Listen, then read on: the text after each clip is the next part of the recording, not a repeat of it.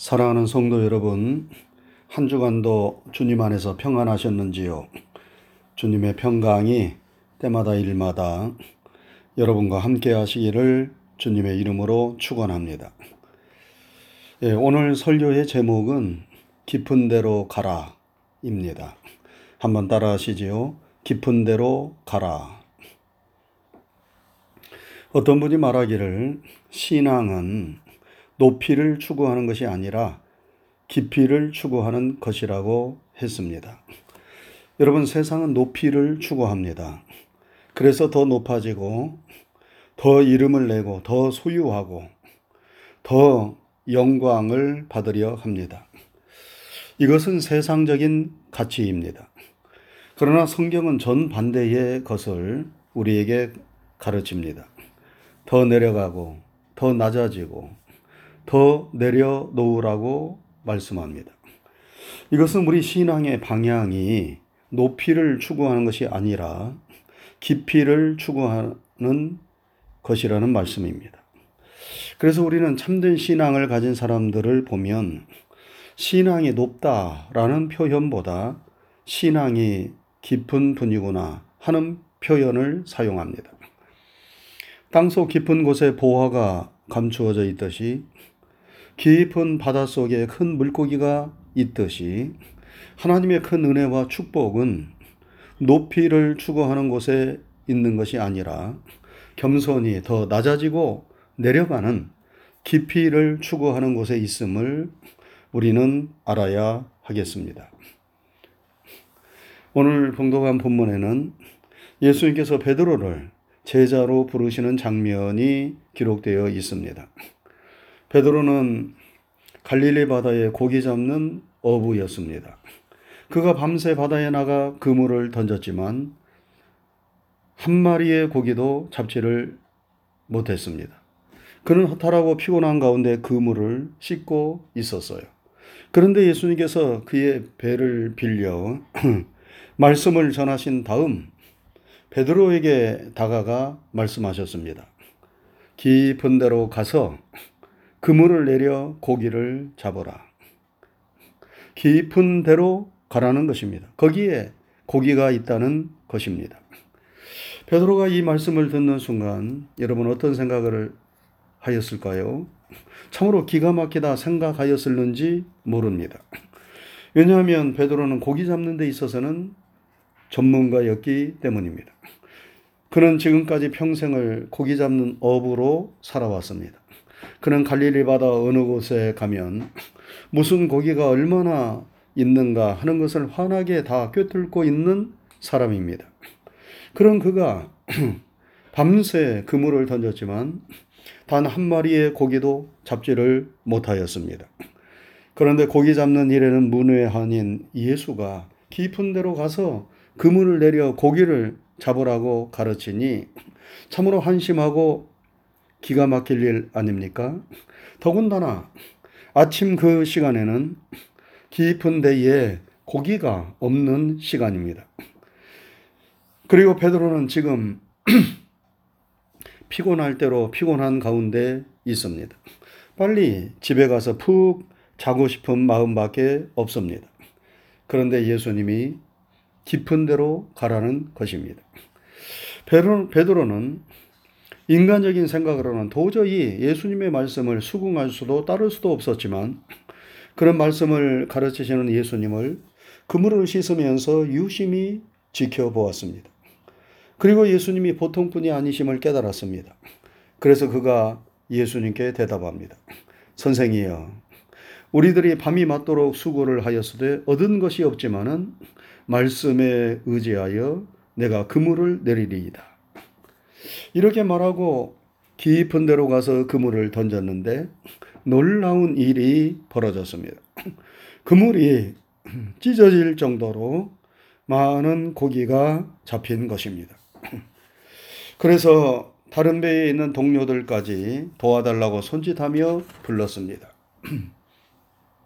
그리고 그물을 끌어올리는데 두 배에 가득 차게 고기를 잡았습니다. 그것은 베드로가 지금까지 어부 생활을 하면서 경험해 보지 못한 일이었습니다. 이런 일이 지금까지 없었어요. 베드로는 도대체 저분이 누구실까 두려웠습니다. 거룩한 두려움이 그를 엄습했습니다. 그래서 예수님을 보자 예수님의 무릎 아래 엎드리며 말합니다. 주여, 나를 떠나소서. 나는 죄인이로서이다. 그러자 예수님께서 베드로에게 말씀하십니다. 무서워 말라. 이제 후로는 내가 사람을 취하리라. 이제 후로는 내가 고기를 낚는 어부가 아니라 사람을 낚는 어부가 되게 하리라는 말씀입니다. 예수님께서 제 베드로를 제자로 부르시는 것입니다. 이 주님의 부르심에 베드로는 지체하지 않고 모든 것을 버리고 예수님을 따랐습니다. 그래서 베드로가 예수님의 제자가 되었습니다. 예수님은 베드로에게 깊은 데로 가라고 말씀하셨습니다. 이 말씀은 예수님께서 베드로를 제자로 부르실 때 주신 말씀입니다. 예수님의 제자가 되려는 사람은 깊은 데로 가야 합니다. 우리는 베드로처럼 예수님의 제자로 부름을 받았습니다. 예수님은 너희는 가서 모든 족속으로 제자를 삼으라 말씀하셨지요. 신약 성경에 그리스도인이라는 말은 세 번밖에 나오지 않습니다. 그러나 제자라는 말은 무려 269회나 나옵니다. 여러분 예수님은 여러분과 저를 제자로 부르셨어요. 예수를 믿는다는 것은 예수님의 제자가 되는 것을 의미합니다. 제자는 제자의 길을 가야 합니다. 그런데 그 제자의 길이 무엇인가? 그것은 바로 깊은 데로 가는 것입니다. 그러면 깊은 데로 가는 것은 무엇을 의미합니까? 먼저 그것은 예수님의 말씀에 전적으로 순종하는 것을 의미합니다. 예수님은 베드로가 순종하기 어려운 말씀을 하셨어요. 깊은 데로 가서 고기를 잡으라. 베드로는 밤새 깊은 곳에서 그물을 내렸어요. 그러나 한 마리의 고기도 잡지를 못했습니다. 그리고 아침이 되었습니다. 해가 뜬 다음에는 깊은 곳에 가면 고기를 잡을 수 없습니다. 그것은 고기 잡는 업으로서 한평생을 살아온 베드로의 경험이고 상식입니다. 그런데 예수님은 깊은 데로 가라는 것입니다. 여러분 베드로가 예수님의 이 말씀에 순종하기가 쉽습니까? 아니면 어렵습니까? 어렵습니다. 깊은 데로 가서 고기를 잡으라는 예수님의 말씀은 경험과 상식과 이성에 어긋나는 말씀입니다. 그러므로 순종하기 어려운 말씀입니다. 그런데 예수님은 깊은 데로 가라고 말씀하셨고 베드로는 그 말씀에 의지하여 깊은 곳에 그물을 내렸습니다. 그랬더니 그물이 찢어질 정도로 많은 고기가 잡혔어요. 도저히 순종할 수 없는 말씀에 순종하는 것. 거기에 축복이 있고 그것이 바로 깊은 데로 가라는 말씀의 의미입니다. 여러분, 하나님의 말씀은 우리에게 전적인 순종을 요구합니다. 하나님의 말씀에 대하여 우리가 타협할 수 없어요. 반쪽만의 순종은 있을 수 없습니다. 이 말씀은 내 경험에 맞으니까 순종하고, 이 말씀은 내 경험하고 다르니 따를 수 없다고 하는 태도는 하나님의 말씀을 대하는 태도가 아니지요. 이 말씀은 이성적으로 상식적으로 맞으니까 순종하고 이 말씀은 내 이성과 상식으로는 납득되지 않으니까 순종할 수 없다. 라고 말하는 것도 하나님의 말씀을 대하는 태도가 아닙니다. 하나님의 말씀은 내 이성과 경험을 뛰어넘습니다. 그래서 바울 사도는 오 깊도다 하나님의 지혜와 지식에 부요하며 그의 판단은 측량치 못할 것이며 그의 길은 찾지 못할 것이로다. 라고 감탄하며 외쳤습니다. 우리가 깊은 믿음을 가지려면 하나님의 말씀에 대한 깊은 믿음을 가져야 합니다. 하나님의 모든 말씀은 우리의 행복을 위하여 주시는 말씀이라는 믿음을 가지고 하나님의 말씀에 대한 온전한 순종을 하는 것, 그것이 바로 우리가 주님의 제자가 되기 위하여 깊은 데로 가는 것입니다. 하나님께서 아브라함에게 말씀하셨어요. 너는 너의 본토 친척 아비 집을 떠나 내가 내게 지시할 땅으로 가라. 내가 너로 큰 민족을 이루고 내게 복을 주어 내 이름을 창대케 하리니 너는 복의 근원이 될지라. 너를 축복하는 자에게는 내가 복을 내리고 너를 저주하는 자에게는 내가 저주하리니 땅의 모든 족속이 너를 인하여 복을 얻을 것이니라. 여러분 성경에 보면 아브라함이 여호와의 말씀을 쫓아갔고 롯도 그와 함께 갔으며 아브라함이 하란을 떠날 때에 그의 나이 75세였더라 라고 하였습니다. 아브라함이 하나님의 말씀과 명령을 순종하는 것은 그의 나이나 주변의 여건이나 환경을 생각할 때 어려운 일이었어요. 그러나 아브라함은 여호와의 말씀을 쫓아갔다고 하였습니다. 도저히 순종할 수 없는 말씀을 순종함으로 아브라함은 믿음의 조상이 되었고 축복의 조상이 되었습니다.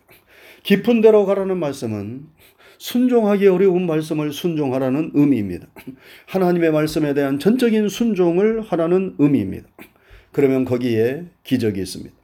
그물이 찢어질 정도로 많은 고기가 거기에 있습니다. 적과 꿀이 흐르는 가나안 복지가 그 앞에 기다리고 있습니다. 여러분, 이 말씀만큼은 내가 도저히 순종할 수 없다고 여겨지는 말씀이 있습니까? 그 말씀에 결단을 하고 순종하시기 바랍니다. 아무리 하나님의 뜻이라 하더라도 이것만큼은 내가 포기할 수 없고 따를 수 없다는 것이 있습니까? 바로 그것을 포기하고 하나님의 뜻에 순종하시기 바랍니다. 거기에 하나님의 축복이 있고 그리고 그것이 깊은 데로 가는 제자의 길입니다. 다음으로 깊은 데로 가라는 말씀은 낭망치 말고 다시 도전하라는 말씀입니다. 베드로가 고기를 잡기 위하여 밤이 맞도록 수고하였지만 단 한 마리의 고기도 잡지를 못했어요. 여러분 얼마나 낙심되었겠습니까? 피곤이 엄습해 오지 않았겠습니까? 밤을 지새워도 풍성한 소득이 있으면 별로 피곤하지 않습니다. 가끔 방송에서 고기 잡는 어부들의 모습이 나옵니다. 그들이 파도 추위와 싸우며 거친 바다에서 고기를 잡습니다. 그런데 그런 고생을 해도 피곤하지 않다고 말하는 때가 있습니다. 그 때는 바로 고기가 많이 잡힐 때입니다. 그물이 고기가 가득 잡힐, 잡힐 때, 그 그물을 올리는 일이 피곤할 텐데, 피곤하지 않습니다. 그러나 고생은 고생대로 하였는데, 그 고생의 대가가 없을 때, 피곤이 더 쌓이게 되지요. 베드로가 바로 그런 상황 속에 있었어요. 그런데 예수님이 그런 베드로에게 깊은 데로 가서 그물을 내려 고기를 잡으라고 말씀하십니다. 베드로는 낙심되어 자포자기의 상태 속에 있었는데 예수님은 다시 깊은 데로 가라고 말씀하십니다.